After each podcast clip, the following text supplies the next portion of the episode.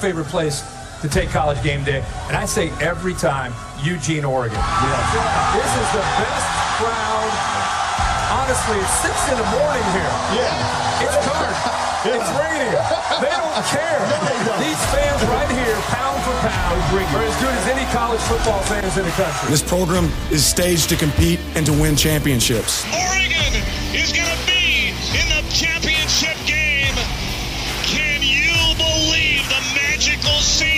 This has become? When we watch this film, does our effort beat theirs? Here's Bo Nix. Guns it! Touchdown, Oregon! Been making deposits. Time to cash a check. Sound at Autzen, which is deafening for an Oregon 15-point win. Chip Kelly still does not have a win against his former school, Man, it feels great to be a Duck. Welcome to the QB11 Show, presented by Scoop Duck, with Doug, Andrew, and J Hop. Here are the guys with the latest scoop.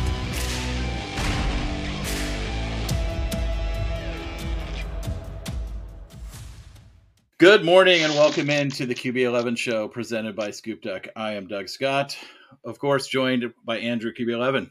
How are you today? I'm doing well. How are you doing? I am doing well as well. Uh, I don't know. I've said that twice now on this podcast. It sounds awful. I need to stop. Uh, you're doing- Justin, that- you're also with us today. Hop, how you doing? I'm doing well as well as well. I love it. I'm Uh, so I happy that everyone is doing well. I, I know the listeners. The first thing they're interested to hear about is the latest on our pickleball exploits. Uh, so, any updates there from either of you? No, I've been so busy. I haven't had a chance to play. Um, no pickleball. no. Sad. Yeah. I'm playing. Tom- I'm playing tomorrow. It's supposed to be 60 degrees and sunny here in, Med- in Medford, so I'm going to get out there and play. But Is I am, against uh, the 78 year old? well, probably because it'll be a middle of the day. So yeah, it'll. It'll. I'm sure it'll be a bunch. You know, a bunch of uh, of more seasoned type players, if you will. Does it give you a sense of accomplishment to beat a 78 year old? Uh, yes, Not- it should. They have a lot of It- time to get good at. Like, Yeah, they play three times as much as I do. That's for sure, at least.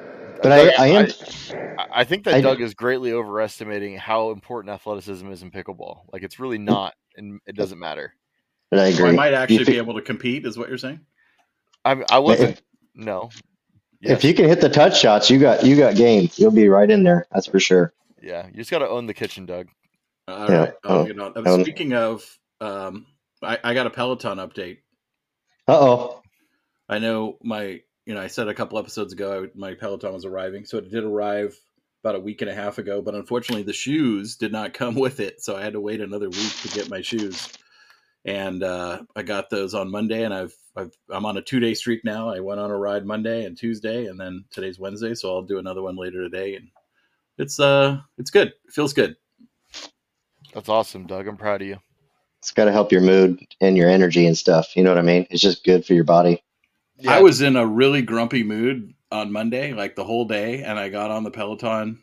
I don't know, like in the evening, like maybe eight o'clock or something, and I got off, and I felt like a hundred times better.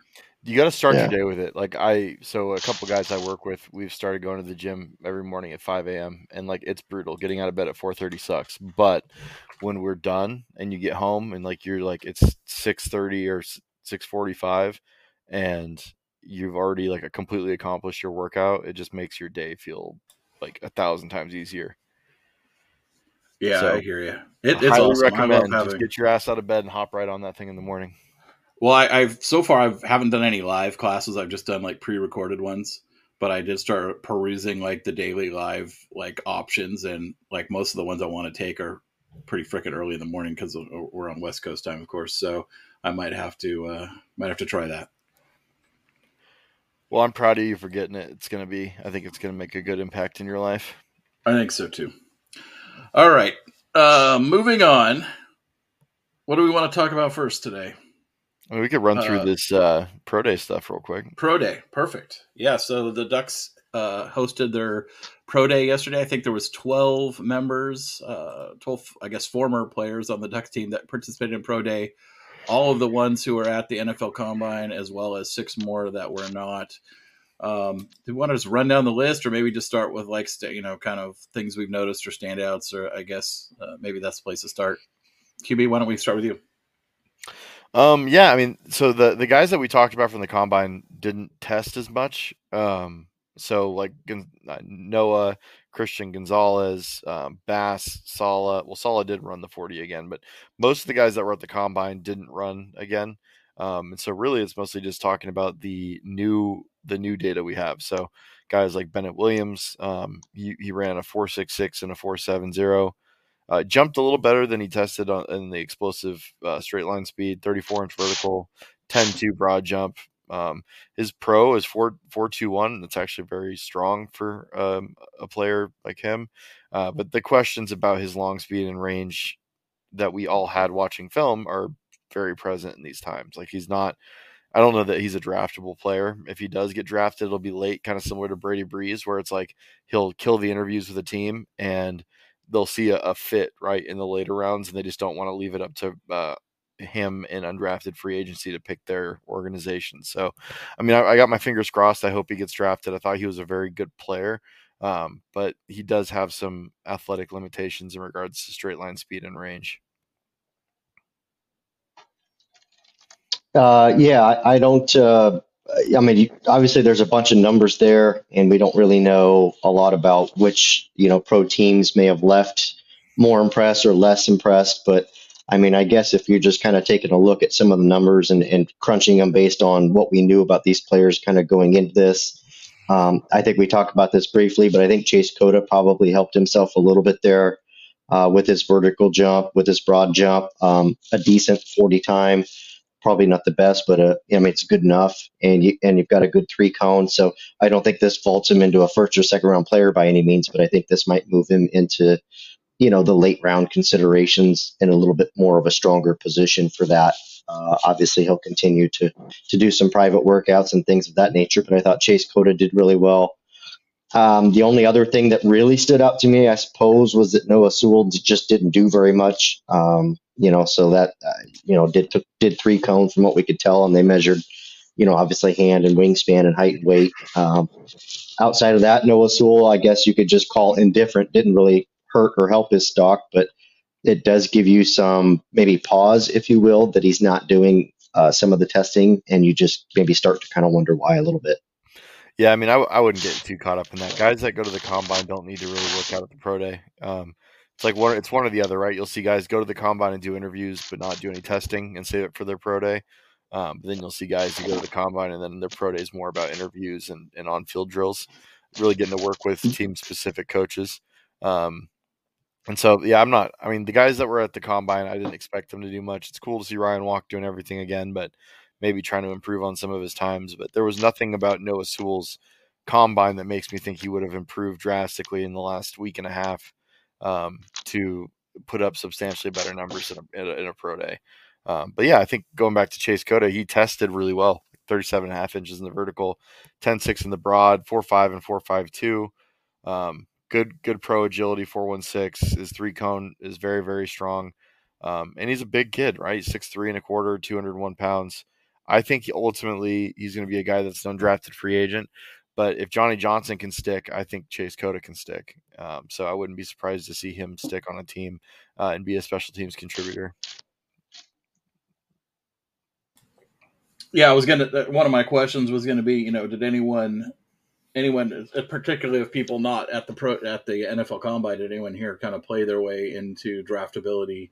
Um, sounds like the consensus is maybe Chase, but more likely he, played played his way into into a UDFA spot, which he, he might have gotten already, but he certainly certainly, like you said, tested very well, and I think that was the standout of the day uh, on all accounts.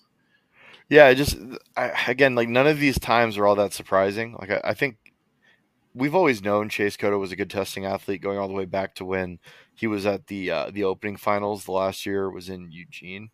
Um, or not Eugene in, in, in Beaverton, because um, they did all this testing then, and he tested well at that time, and you'd expect over time that his times would improve.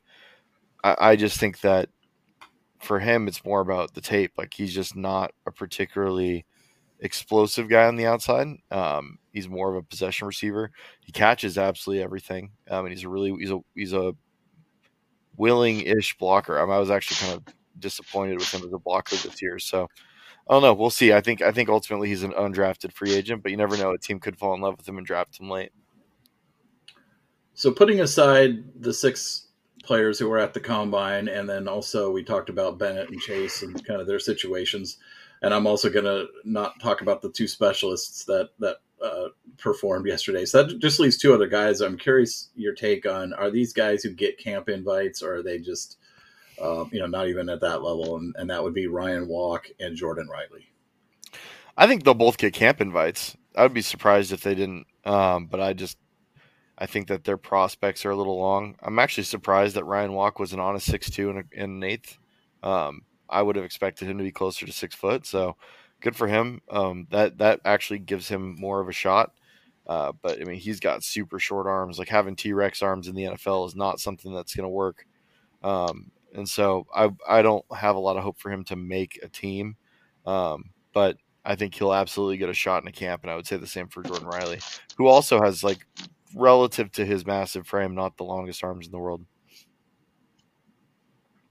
Yeah, I, I think I, I agree on both takes. I think Jordan Riley's a guy that's probably got a better shot there, um, just with a little bit of some of the numbers he was able to post, uh, and I think he's just got some athleticism um, that a lot of teams are are going to like. But uh, again, it, neither of these guys, you know, nailed a home run where it's where it you know significantly improves their their position, uh, in my opinion. And and uh, you know, I, I think that's something we kind of knew, right? Like this Oregon team was just a little bit short on on kind of top end talent, and uh, you know the bulk of it that they had was on defense.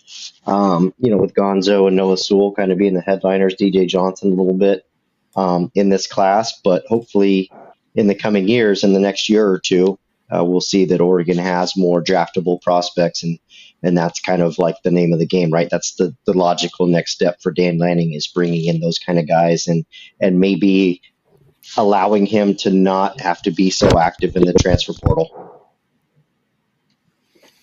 Yeah, I, I always felt, and I think we talked about this on the signing day podcast. Like it's going to be a transition over time away from the portal into more pure prep recruiting. But I don't think that Oregon is ever going to recruit at the level that like Georgia or Alabama does, where you're not at all reliant on the portal. I think there's always going to be um, the ability to fill a gap, um, fix a like a depth issue, um, and and and it and improve your roster through the portal. Whereas um, I think at a school like Georgia, like we've seen this year was kind of the first year this this offseason in particular that they were active at all um, through the portal. So they took a couple of receivers. Uh, but yeah, we'll see. I, I, think that Oregon will always be active in the portal, but I do think that you'll see proportionally it shrink relative to the incoming uh, freshman classes um, as these Lanning classes get in and start to develop. Uh, totally agree, and that was kind of my point. Is instead of taking 15 guys, they'll get it down to 10. And, you know, next thing you know, it'll be maybe five or six or seven. But like you said, they're always going to have to take guys. They're just not, you know, Oregon's just not in a talent rich state uh, like Georgia or near the other talent rich states. So I think transfer portal is always going to be something that they that they do dabble in. I just think the number will get a little bit less and less as as things progress. All right, shall we move on to spring ball? Spring ball. So I think we have some dates. As we know, the Oregon spring game itself will be on Saturday, April 29th. Um, and I think I read that it's the only Pac 12 spring game on that date. Um, 10 of the other program spring games are either on the 15th or the 22nd of April. And then I think UCLA, at the time I read this, hadn't announced their spring game date yet. I don't know if that's changed, but uh, I thought it was interesting that Oregon is kind of the only one on that date and the, and the last of, of all the Pac 12 spring games. But now we have some information, I think, too, about um, spring practices. And, and when do those get started up, Justin? Yeah, so um, obviously uh, we are recording this on a Wednesday, uh, midday, and uh, the first practice will be tomorrow, which is Thursday, March 16th, uh, in the morning time. Uh, I'd have to go back and look at the notes, but it's somewhere around 10 a.m., 11 a.m. is when you'll start to hear stuff trickle out um, about practice. So, um, a very so far. So, you know, just to give everyone kind of the knowledge, uh, you know, what we're looking at is, you know, an email gets sent out to media um, and, and, generally gives them kind of who, which coaches will be available to talk to after um, practice, what time practice is at, when you should be there, et cetera, et cetera. Um, and in and in other s- scenarios, there's been times where we've gotten like a whole week or two weeks schedule. Um, but m- for the most part, under Dan Lanning, it's always been like one or two practices. It's been a little shorter um, and made it a little harder to schedule around. So I'm just giving some background information. I know that's not inside scoop, but so what we were given has basically told us that there will be practice Thursday. Coach Lanning will be made available after that practice, similar to last year. The first 15 to 20 minutes will be open for media. The rest of practice will be closed. Um, video is not allowed. Photography is allowed in that 15 to 20 minute section. Um, so pretty similar layout to what we saw last year. And again, all we've been given so far is that Thursday and Saturday there will be a practice. So, you know, you kind of wonder uh, how spring break, uh, you know, if they will take a break in the middle there or how that will impact things. Um, so I don't have those answers just yet. But yeah, we're about to get a couple underway. And so far, all we know is that Coach Lanning will be made available um, following both of those practices. So uh, hopefully, he'll give us a little bit of insight into what he's seen from this team so far.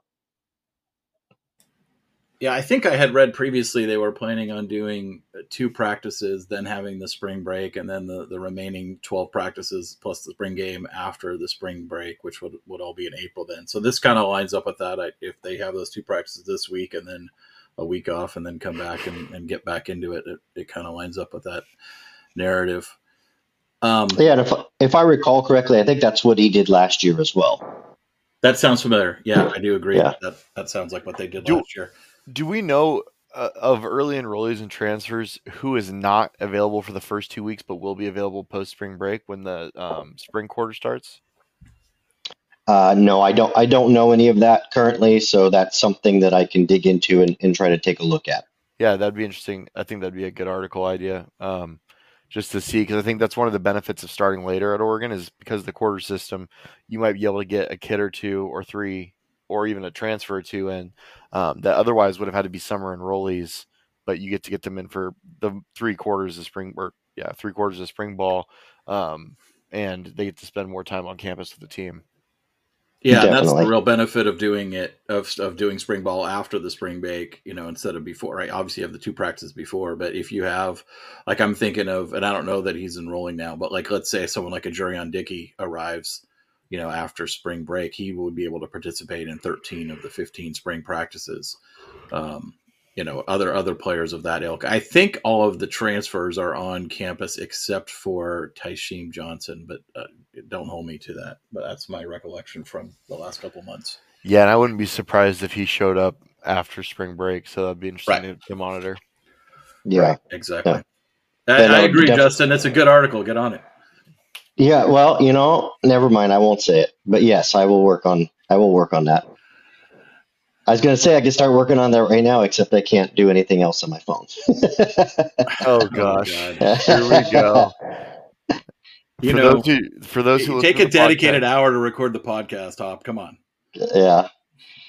Uh, I'm I'm one of those. I don't know about you guys, but I'm one of those people. Like, I pretty much have to do it when it's like right in front of me on my mind, or else I'll. Oh yeah, I'll do that later, and then I don't do it later. Like I, that's just I've become that person where it's like, okay, you tell me to do something. Yep, okay, I'm gonna do it right now because if I don't, I'll forget about it. But I'll I'll remember that. I I promise. No, you're good. I'm. I'll, I'll remind you. I'm a checklist guy. Um, for me, it's like, especially because like I, I usually the way that life goes, right? Like everything comes in waves. So I won't have anything for like 30 minutes, and then all of a sudden I'll have 10 things that need to be done in 10. And so like just being able to mark things off the checklist is uh, very satisfying for me. It's something I need to continue to work on that organization. So maybe I'll be your accountability partner, uh, J Hop, and we'll get you. I'll start sending you texts throughout the day. Perfect. I need I need more text messages in my day, so perfect. no, it, it's just yeah, it's one of those things where you just you know you get pulled a different direction, and and all of a sudden it's like oh crap, forgot to do that. So, uh, but yeah, you you've got to think that that Oregon's going to have uh, you know probably at least maybe a half dozen more of these guys coming in um, at some point after spring break, and so that'll be uh, you know that'll be very valuable to to the to the program and these guys only missing two practices means they're effectively getting a full spring spring practice in so that's great for them Another day is here, and you're ready for it. What to wear? Check. Breakfast, lunch, and dinner? Check. Planning for what's next and how to save for it? That's where Bank of America can help. For your financial to-dos, Bank of America has experts ready to help get you closer to your goals. Get started at one of our local financial centers or 24-7 in our mobile banking app. Find a location near you at bankofamerica.com slash talk to us. What would you like the power to do? Mobile banking requires downloading the app and is only available for select devices. Message and data rates may apply. Bank of America and a member FDIC. Yeah. Shifting gears slightly, we're we're now in as we've been talking about the last few weeks, we're now in the visit period. Um, I know Oregon has had pretty quiet visit weekends. The first two weekends here in March, I mean, they had I think they had one or two visitors. The first weekend they had the the air seven on seven team up as well. Um, and I know there's obviously building toward a big visit list on the spring game weekend at the end of April, but there's still, you know, five other weeks between now and the, five other weekends between now and then. Hop, do you not not to give away all your paid content, so people should go over to scoopduck.com and check that out and get all the inside scoop. But any highlights on uh, you know, so maybe some notable players or, or maybe even just a notable weekends that we should look for uh, kind of a big visit list for Oregon? Well, right. Yeah, no, great question. And, um, you know, a couple things to go with that. Right now, uh, just, and this will change, this will totally uh, change, but right now, the two biggest weekends that we're currently aware of happen to be this weekend, uh, where the staff has kind of had this circled. Um, and I think that they did that on purpose uh, knowing that they could get recruits on campus. Um, and keep in mind, it's spring break around the country starting up. So not everybody's on the same spring break schedule. Texas on a different schedule than California, et cetera, than, the, than back east, Florida, whatever. They're all on different spring break cycles. So, you know, that allows for the staff here right now to bring in visitors midweek, right? So you can get uh, guys in on a Tuesday or a Wednesday and have them hang out for a couple days and they can be you know, kind of the only guy in town, which is nice. So, for instance, again, we're recording on a Wednesday, and yesterday, uh, Oregon hosted Vandegrift, Texas offensive lineman Blake Frazier. He's got Michigan, Texas, some really big offers to his name. Uh, it's great to see Coach Terry, uh, you know, getting out there and recruiting and finding some of his own guys, or or maybe just kind of building on relationships that Coach Coach Klemm has already had in place. So that's one. I do I do think that this weekend serves a purpose because again, you're going to have a practice tomorrow and you're going to have a practice Saturday. So if you happen to bring in some guys Thursday, Friday, they're going to be able to see a practice, which I think is important. I think that's one of the best selling points uh, for a program. We know Oregon sells its facilities and all of those things are great. Uh, but I think it really takes it a level up when you're able to have these guys come around and watch your coaches practice and see the culture of your team and, and, and listen to the players and what they're saying about the program. Um, so I think that's why this weekend's been circled for Oregon. They've been relatively quiet so far the first two two periods. Um, so this weekend, I I would say that it's probably and keep in mind there's visitors that come in that that probably don't get mentioned, and some of the reasons for that is obviously that the staff has guys that are a high priority. And other guys that they're bringing in that might be for relationships, that might be guys that they're looking to see develop down the line. Uh, and as we know, Oregon recruits at such a high level that you're, you know, you're being pretty selective on on the people that you're targeting early. So this weekend seems to have at least a legitimate 12 to 15 names on it. Um, got an early list that we'll continue going over, but it's got a legitimate 12 to 15 names on it of guys that have an Oregon offer or Oregon targets. Um, are pretty, you know, decorated recruits. And, and again, they're going to do that because they're going to have practice on Saturday. So you can bring these recruits in. Maybe they get in Friday night. Maybe they get in midday Friday. Uh, more than likely, you're doing film that day or meetings or position group meetings and things like that, which are also very important and great for recruits to see. Uh, and then the next one that we know of, getting to your question, that was really long, but the next one is spring game so far. You know, I think they've really circled that date. I think it does Oregon well being the only spring game currently in the Pac 12 that weekend. Um, most of the rest of your major football teams are, are already going to be done with spring football at that time, with a lot of them opting to go earlier uh, just due to weather, just due to other things. Uh, Oregon tends to go a little bit later. And uh, again, probably somewhat to do with the with the um, academic calendar as well. So yeah, you've got those two weekends, and I think what you'll have in between. I'm not sure that we'll have another like just massive keynote type of weekend, but you'll probably have pretty consistent weekends of three to five, six guys coming in, maybe even midweek at times coming in uh, and getting a visit and, and seeing the staff and, and potentially seeing a practice as well. So that's what we know right now. But it is, as you guys know, I know you guys follow recruiting for a long time. This gets to be a pretty fun time in the recruiting calendar because things really start picking up really quickly. Yeah, I mean, to add to that, I think what you said is right too. I I I would be curious to know, um, in regards to spring ball, if other teams in the West Coast footprint avoided trying to compete with Oregon spring game, or if Oregon specifically set this date with. I mean, obviously there's schedule implications in regards to like getting guys in for the third uh, third quarter um, academically, but I also think that there's implications for recruiting where you are the only show on a Saturday and you can get every single one of your top guys all on campus at the same time. You don't have to worry about uh, any crossover with USC. Um, and so I, I, think that that can be extremely beneficial. So I'm, I'm curious how much of that is Oregon going out of their way and how much of that is uh, USC and other programs not wanting to compete with Oregon in that same weekend. Yeah, maybe a bit of both, right? I mean, it, it seems like that could be the case, and I don't know the answer to that. I, obviously, neither of us really do, but it's a interesting question, and I do I do think I don't know. You know, we'll get Doug's thoughts as well, but I, I think it's a really good move for Oregon to be the only spring game to be late in April. I think that's going to allow for them to get bigger names than they normally would if you're competing, say, with USC and Alabama and Florida for the same, you know, handful of recruits, all to pick which one they're going to, it's pretty easy for them to say, well, you know, everybody else is done. Oregon's got a game. I'm going to go check them out. Well, yeah, not only that, but I think that you the later into the season you get, the better the weather is in Eugene. Um, it makes the it gives you more ability to practice outside. I think there's a lot of benefits, both recruiting um, and just team wise, to delaying spring game until later. Mean, yeah, we talked about the benefits because of the the academic quarter system and, and all the things you just said. I would I would echo as well. And obviously, it makes sense for for places like Arizona, Arizona State, you know, some you know Southern Cal, like those schools to start earlier because they got the weather that allows it. Obviously, teams in the southeast and Texas and whatnot, same thing, right? So, I think it's I think it's very strategic by Oregon to to go later uh, for all the reasons you all have touched on and. Um, yeah, you know, I think it makes a ton of sense, and it's right before the the transfer portal window closes, so it, you know players are not going to be, you know, they're they're going to have all the information they need to make those decisions. You know, as as the end of spring ball approaches or hits, right? So they're going to know I need to hit the portal. I don't need to hit the portal. I have a role. I don't have a role. Um, and, and, as we recall, the portal window got moved up slightly, so it actually opens on April 15th and closes uh, on April 30th.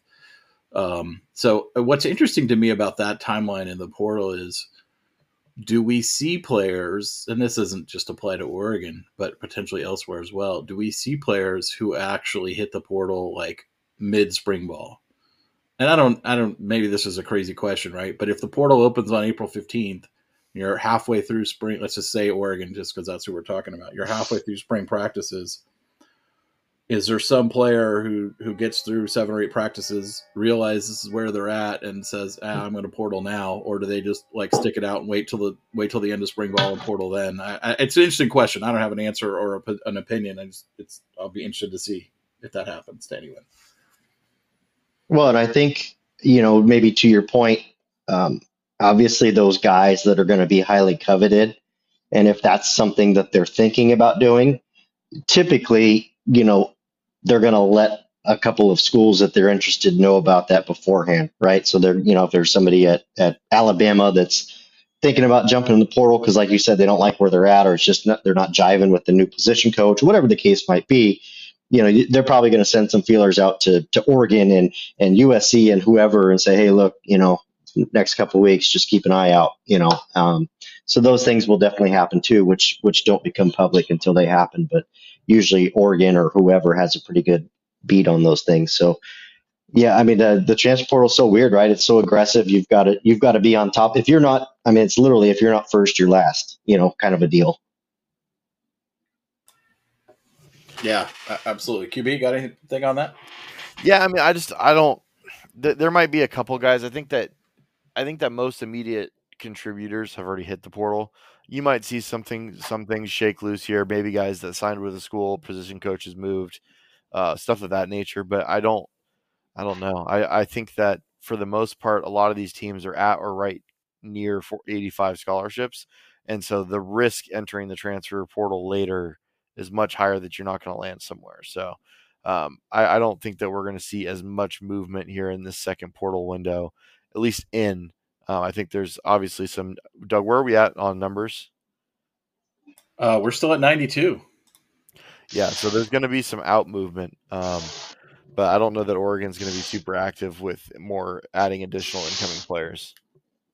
Well, the only thing that I, I wonder about, and this is just, you know, we haven't really seen it evolve yet, but if you think about it, there was more uh, coaching turnover, and well, not head coaching, but coaching turnover in February than we've seen in years past. And I just wonder if that will be something that becomes like a next, again, to your point, um, Andrew, I, we will not see near the numbers uh, in this transfer portal window that we did in the last one. But it could get interesting with some of the, you know, like for instance, for Oregon, Adrian Klemm left after the signing period. Um, you know, you've just got some guys that moved late that were some pretty good recruiters out there. And you wonder if that will impact things or it absolutely could, you know, be nothing. Yeah, I just think that with NIL and, and some of the other aspects, head coach is a lot more important than position coaches at this point um, in regards to like roster continuity. So um, I think that by and large, if you're a starter quality or a rotational quality player, at this point you're going to stay put where you're going to see movement of the guys that are basically getting cut to free up room for incoming signing classes. And in a lot of ways, like spring ball is kind of like MLB spring training now, where guys are competing for roster spots. Um, in, in a sense, because there's only so many spots to go around, and uh, teams are being really aggressive about ac- acquiring talent through the portal. All right. You know what time it is, right? It's our favorite time. Listener questions? No. Realignment. Oh, no. Hot realignment talk. All right, Doug, you uh, you have 15 minutes. Let it rip. we'll just sit back and watch the show. Yeah. Yeah. So, um, you know, it, it's it's kind of the thing that won't die. It's been really entertaining to me watching um, watching these media members like subtweet each other constantly. You know, it, it feels like you have media members who are both carrying water for the Pac 12 and other ones who are carrying water for the Big 12. And just the way that this whole thing has played out so publicly on Twitter uh, between the fan bases and Yorma, Yormark and his kind of I would say Twitter army of like PR people uh, pushing narratives, and and and then the, the Pac-12 has mostly been radio silent. It's it's it's been a really entertaining thing. Um, not a whole lot of, of real news news has happened in the last week, but there is there has been some interesting stuff that's come out. Uh, actually, today, both Arizona, the Arizona president and the Arizona state president were both kind of uh, put in interviews today. One by Jon Wilner over at the Mercury News, the Arizona president. Actually, pretty lengthy commentary. Uh, Arizona state president was in a, a local paper down there. I can't recall the name of, but the message from both of them was the same: is their their desire, their strong preference is to stay in the Pac-12. They believe a media deal is very close to happening and will be comparable money to the Big 12 deal. And nobody's going to, I think the Arizona president is on record as saying no one's going to change conferences for a couple million bucks. Um, and so it seems to be the, you know, there's, but there's also this other narrative that's been out there is like Colorado and Arizona are ready to jump to the Big 12 tomorrow. Um, so it's interesting to, to, see these dueling narratives. I, I think the reality is, is that and I've said this, I don't think any of the existing schools want to change conferences. Um, outside of obviously, you know, some invite came to the Big Ten, which doesn't exist currently. That invite doesn't exist currently. But none of these schools want to move from the Pac 12 to the Big 12 or the Pac 12 to the ACC or any other conference outside of the Power Two. Uh, so the reality is, as long as a media deal is presented that is acceptable to them, then the conference will will sign it and they'll stay together.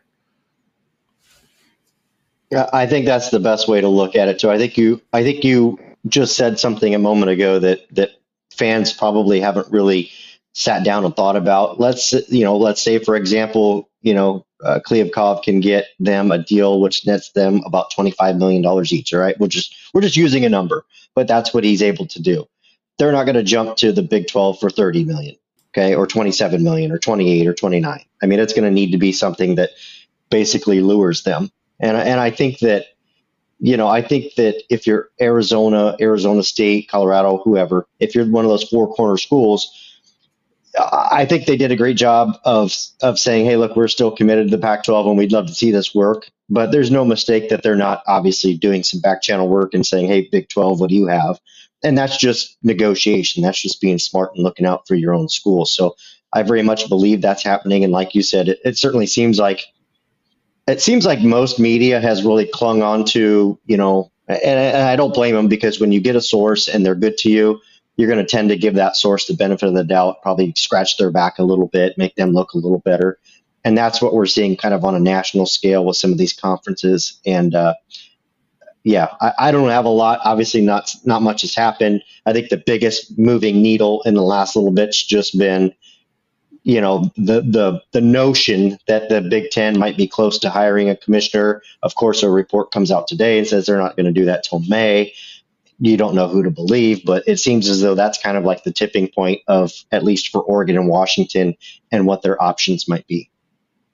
Yeah, I I know I've, I've been on record of, of saying this, and I'll continue to be on record of saying this. Is I, I don't think the Big Ten invite is coming for Oregon and Washington in this go around of realignment. I, I I firmly believe that. Um, I, I, don't want that to be the case, but um, I just don't think it is. And I think the the commissioner timeline not being hired until May, I, I think that definitely works. I don't think the that Oregon. I think at some point Oregon and Washington are going to be faced with this dilemma of there's a Pac-12 media deal on the table. Everyone's willing to agree to it, and you either have to sign it or or gamble that you might get an invite to the Big Ten later, I, that's a pretty risky. But what leverage do they have? So they don't. That's the that's the thing. Well, no, I'm talking about I'm talking about the Pac-12. Like, what leverage do they have over Oregon and Washington to make them sign something permanent?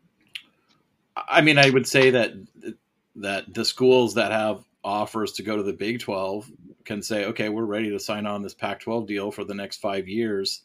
Let's do it. And if Oregon and Washington say no, we want to wait a month and a half I mean, at some point, doesn't Arizona and Colorado say, okay, well, if you're not willing to commit to this, why, you know, we got to take what we have, you know, from the Big 12 instead, because they can't be sitting there like left holding the bag of Oregon and Washington hold out for two months and then jump ship.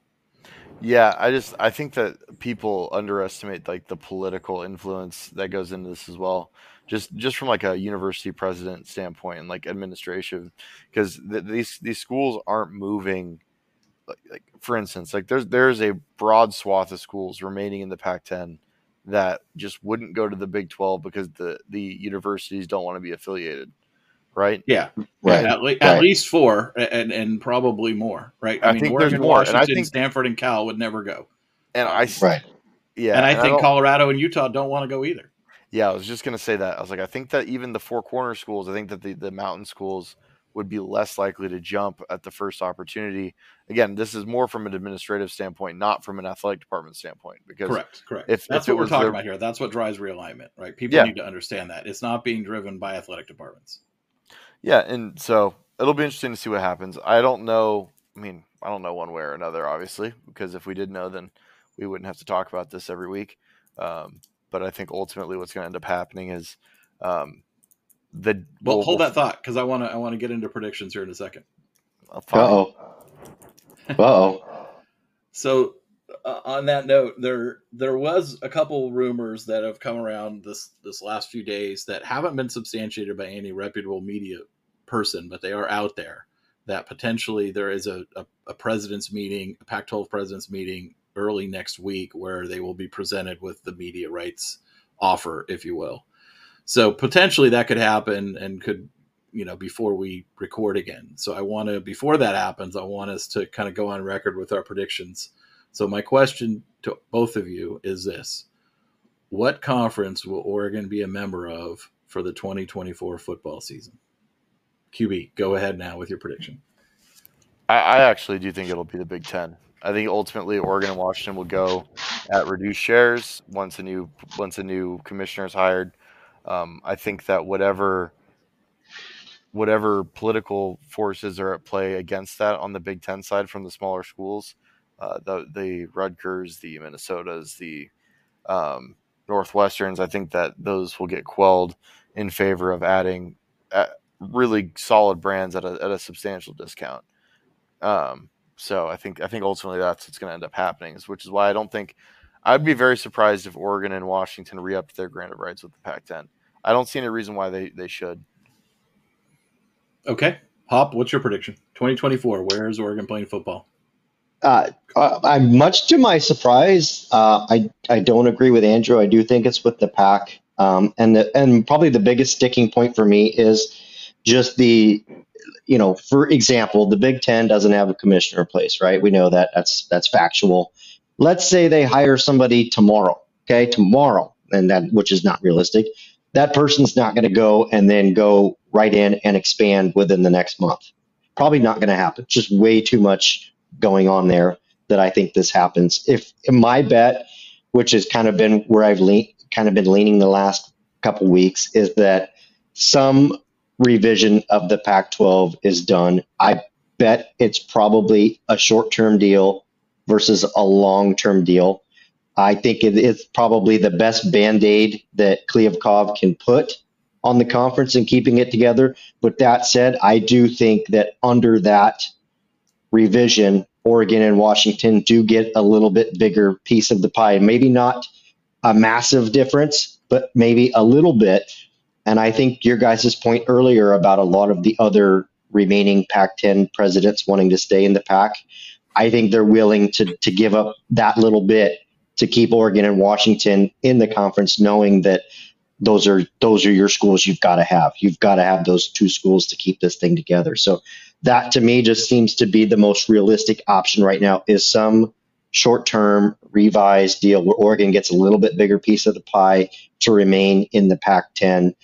I don't, and just to further that, I don't think it would include any expansion with SMU or San Diego State or anybody as well. Yeah, just to um, I agree with you, Justin. I, if I was going to make a prediction right now, I, my prediction is that Oregon will be playing in the pack, pack whatever it's called, Pac twelve, Pac ten. Um, you know, for the for the twenty twenty four season and, and the next few seasons beyond. I think I think a five year deal seems like the most likely to me. So it ends around twenty twenty nine, a year before the the Big Ten deal ends, or maybe it coincides with. I don't think they want to coincide with the Big Ten deal, so I think the five years makes sense um, which would be two years ahead of the new Big 12 deal, which I think is also strategic. So I, that would be my prediction as well. Uh, going back a little bit, uh, something that was, you know, there was a lot of rumor a few days ago that Arizona and Colorado were were imminently going to jump ship to the Big 12, and I I kind of did some thinking about it, and I'm like, would that even change the Pac-12 media deal? Like, I mean, those are the two least watched teams in the entire conference.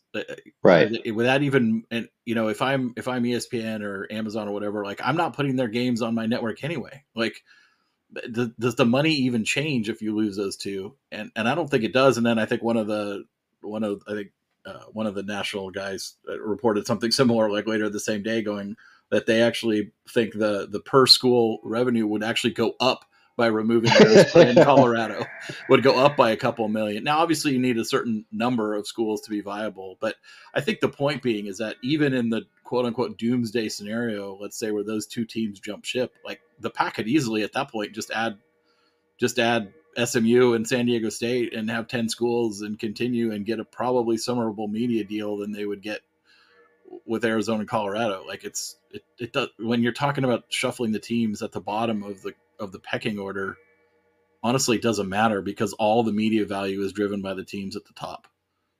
Right? Like you could remove the bottom half of the Big Ten and replace them with any 10 random schools in the country, and their media deal wouldn't change one bit because the media deal is about Ohio State, Michigan, Penn State, Nebraska, uh, and USC. And Wisconsin. And Wisconsin, yeah. I mean, this guy wasn't naming them all, but yeah, the top half, let's just say. Right, right. Right. Anyway, that's my prediction as well. I think uh, I think we'll stay together. But maybe we'll have news on this if this if this rumored uh, presentation of the of the deal happens before our next recording. We'll uh, we'll talk about it, of course. Well, All right, I, now QB, go, ahead, go ahead. What? Well, I want to say this. I know that maybe we feel bad, like we keep talking about this every week, but we shouldn't because I mean it is the dominating topic. And I will say, I, I feel as though we, as a group, as a podcast, have done a really good job of of trying not to be conjecturing and here's what my sources say, just kind of recapping, you know, putting everything together. Doug, you've done a tremendous job kind of covering it from all angles. And I just think that even though we've dedicated some time on the podcast to it, we've done it in a pretty respectful manner that kind of covers it, gives you an overview, but says, hey, this is, you know, this makes the most sense, but none of us are sitting here talking like we have facts to spill or sources or anything like that. So I just kind of wanted to say that as well.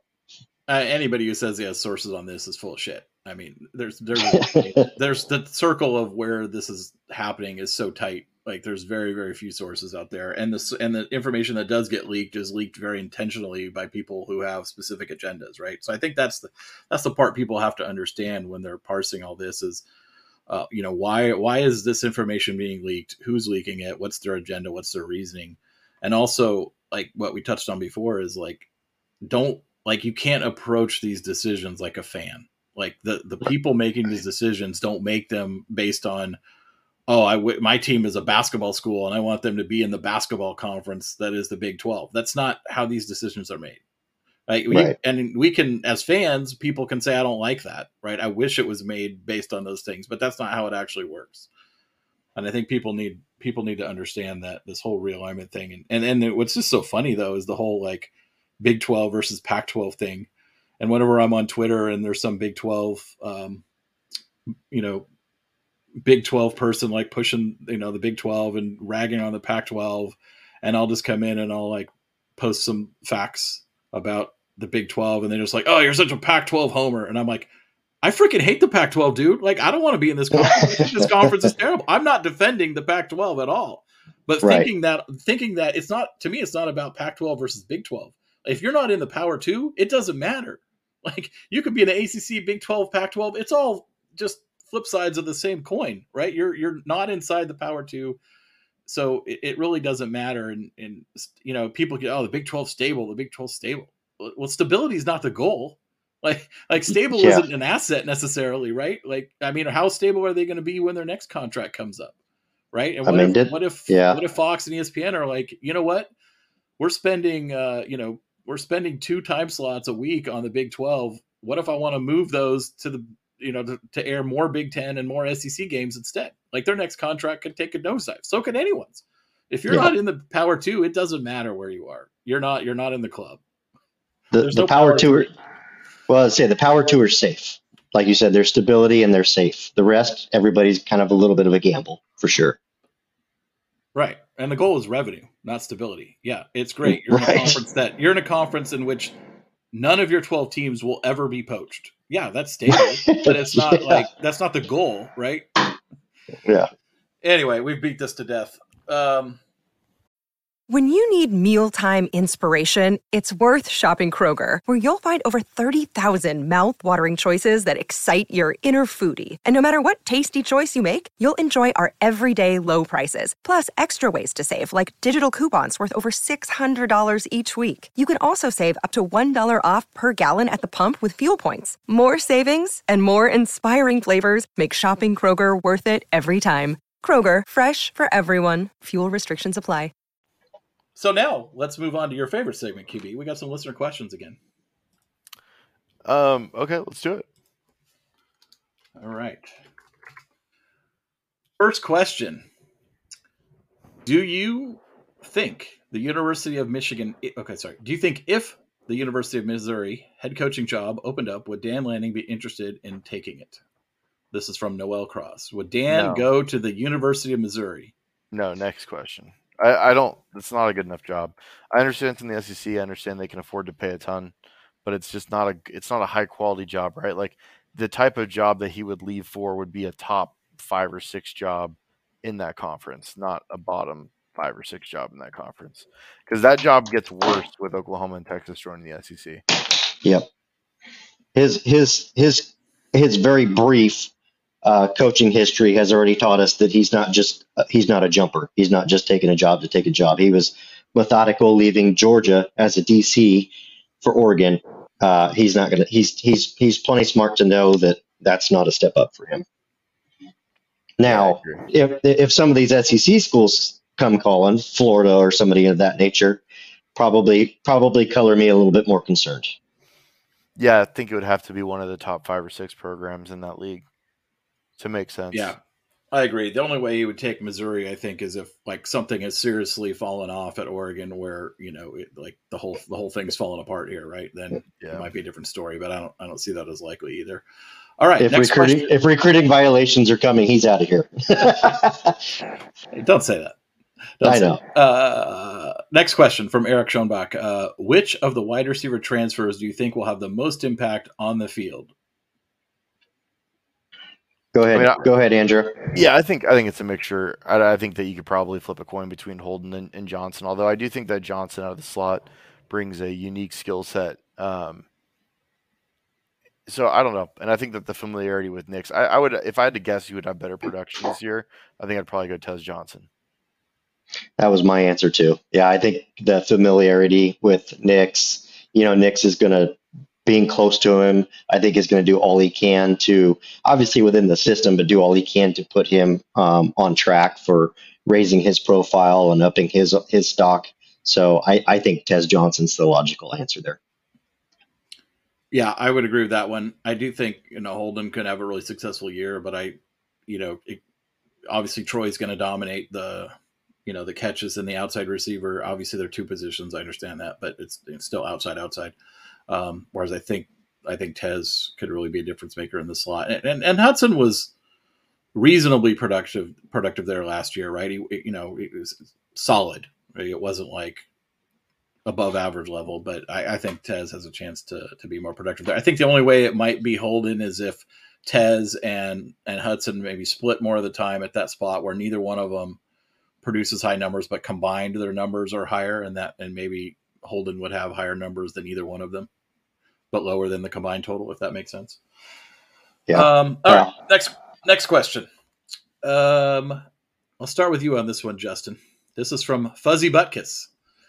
One option for the rest of your Duck football life.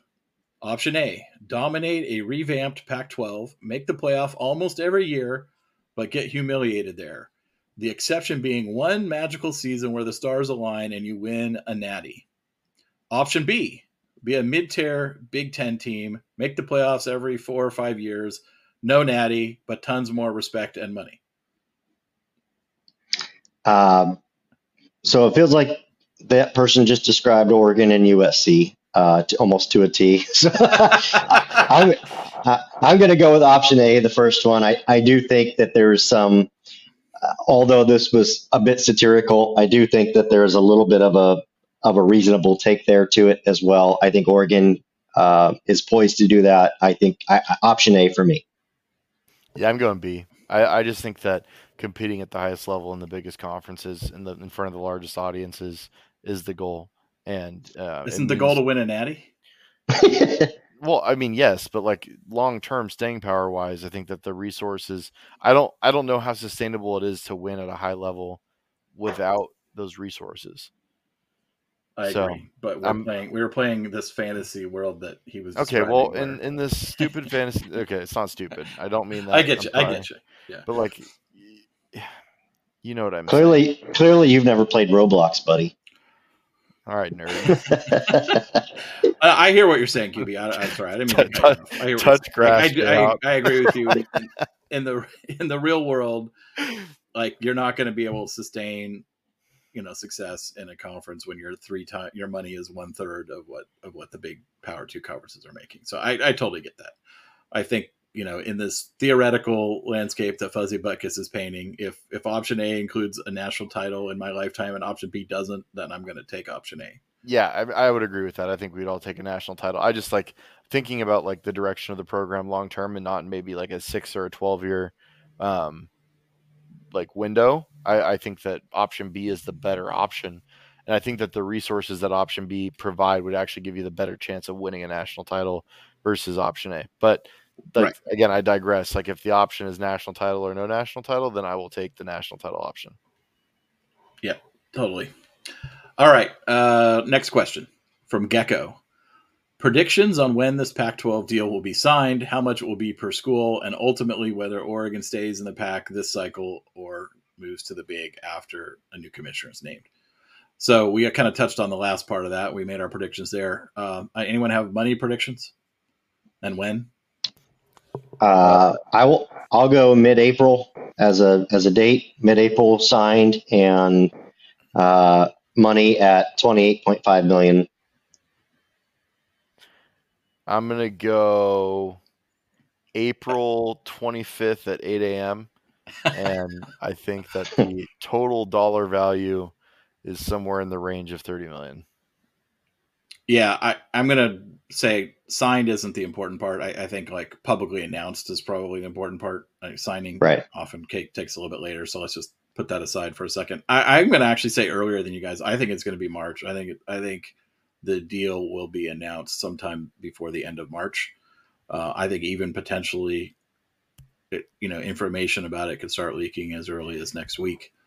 So I'll say that, and then I will say I'm, I'm we're all in the same range. I think it's going to be just under the Big Twelve value, um, you know, in the twenty-eight to thirty million dollar per year range. I do think it will be interesting to see. This might not come out when the media deal comes out because it doesn't have anything to do with the media deal. I do think it'll be interesting to see what the revenue sharing split is which Yeah. again is it comes that's that's part of the granted rights agreement that the conference and the conference works that out amongst themselves. The media partners don't care right? They say here's what we're giving you. How you divvy it up is your business. So i think those two things won't necessarily be announced simultaneously. Uh, i predict that there will be unequal revenue sharing on postseason money. I think that the base TV money will all be equally shared, but um, college football playoffs and NCAA tournament winnings will be une- unequally shared, favoring the teams who earn that money. That's my prediction. And I think Oregon, as I said before, will stay in the pack and sign a five-year deal. With Yeah. I, I hope that's not the case. Like my my prediction earlier was more wishful thinking. I think um, I just I'm just choosing to be a little bit more optimistic as opposed to thinking about what the money is going to look like playing Washington State, Oregon State, Cal, and Stanford every single year. Um, and so Yeah, I mean, I you know, predicting something doesn't mean it's what I want to happen. It's what I think will happen. Well, if you if on you Twitter, people lose track of the, that distinction for some reason. Well, yeah, and if you but if you think about it, the ACC really doesn't get dinged up for playing a bunch of patty cake schools by and large. I mean, it'll be different when the the you know the Power Two are are all banded together. But I, I mean, I think Oregon can survive, but unfortunately, that means they're going to have to win fifty five to ten most weeks and, and can't release you know I mean, don't survive get me wrong. down. I will thoroughly enjoy watching us absolutely donkey stomp like all of these teams into the dirt. Um, but it's just it's just not it's not the same as playing in big time environments on a weekly basis. Right.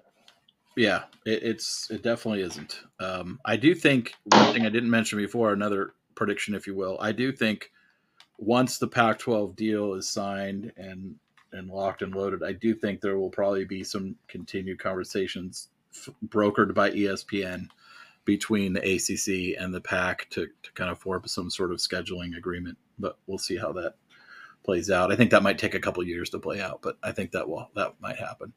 All right, one final question here. Uh, Cole Thomas, if you could keep only three position coaches on staff for next season, which Oh, three would you keep? Uh, maybe we get to pick one at a time. So, uh, Justin, who's your first choice? Which one Ah. position coach would you keep? Let's leave the coordinators out of it. So let's just go with the eight No, coaches. okay, because that was going to be my question was coordinators too, but since they're both new, it's kind of hard to pick them anyway. So um, this is probably really going to surprise everybody, but right now, today, just given all things, it would be Tony Tuioti. Um, I think that he was he's just just a guy that doesn't. Um, he's a terrific recruiter. Doesn't get his respect at, at, at that. Oregon signed its best defensive line class, and I would say it was in large part to Tony Tuioti. So right now, uh, that would be the guy for me. Andrew? Who's your first choice? Oh, he may Nope. be offline. All right, so I'm going to go with my first choice being Junior Adams. Um, I think obviously you can't undersell the work he's doing in recruiting. You know, cycle after cycle now. Uh, you know, really landing. I it's it's the one position, maybe with running back being the second one, where we enter a recruiting cycle, and I I don't have any concerns about where we're going to end up um, at the end of the season.